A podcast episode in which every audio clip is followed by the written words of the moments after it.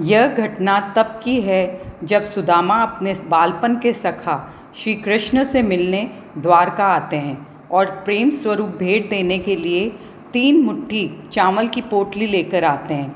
वहाँ पर उनका बहुत आदर सत्कार होता है और जब वे वहाँ से प्रस्थान कर रहे हैं, तब कृष्ण सुदामा से बार बार कहते हैं कि कुछ मांगो मित्र, पर सुदामा बड़ी शालीनता से उनके हर अनुरोध को ठुकरा देते हैं और बिना कुछ लिए लौट जाते हैं।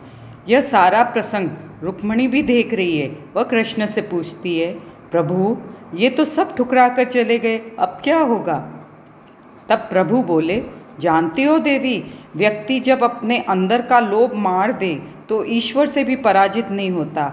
सुदामा को इस संसार में किसी चीज़ का लोभ ही नहीं है, वह तो केवल अपनी पत्नी के कहने पर आ गया है। उसे न अपने मित्र कृष्ण से कुछ चाहिए, न भगवान कृष्ण से। मैं पहले से जानता था कि यह मुझसे कुछ नहीं लेगा।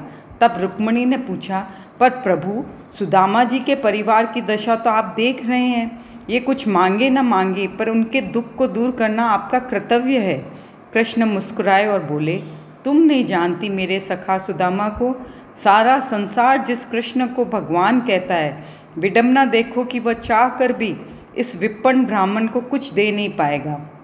इसके घर पहुँचने से पहले मैं इसकी झोपड़ी को महल बनाकर उसे मोतियों से भर दूँगा, पर यह उसे भी ठुकरा देगा। यह मेरे द्वारा दिए धन को नहीं छुएगा। तभी तो इस विशाल संसार में कृष्ण का अपना मित्र बता सकने का अधिकार समय ने इसे ही दिया है। इस समय संसार में केवल हम दो लोग ही हैं, जिन्होंने किसी से कुछ नहीं लिया, कुछ भी नहीं। तभी रुक्मणी बोली यह कैसी बात हुई? क्या आप अपने मित्र के परिवार की दरिद्रता को दूर करने का प्रयत्न नहीं करोगे? कृष्ण मुस्कुराए और बोले, इस कृष्ण को संसार में सुदामा से अधिक कोई नहीं जानता। वह जानता है कि द्वारका पहुँच जाने से ही उसके कार्य संपन्न हो गए। मैं अब उसके परिवार का हर दुख दूर कर दूँगा। बस वह अपने मुख से कुछ नहीं मांगेगा। न स्वयं मेरा स्वयोग स्वीकार करेगा। रुक्मणी आश्चर्य से कृष्ण को देखती है। कृष्ण कहते हैं, संसार में अपनी छोटी छोटी इच्छाओं के लिए ईश्वर को पुकारने वाले मनुष्य न धर्म के सगे होते हैं, न सभ्यता के। धर्म सुदामा जैसे निस्वार्थ तपस्वियों के त्याग की शक्ति से ही जीवंत है। ऐसे भक्त की भक्ति करने का मन होता है, जो अपने आराध्य से भी कुछ न लेना चाहते हैं। यह तो इसका प्रेम था, जो मुझ तक पैदल चलाया। नहीं तो सुदामा जैसे त्यागी ब्राह्मण जब पुकार दे, तब ईश्वर स्वयं उनकी चौकट तक पहुँच जाएँगे।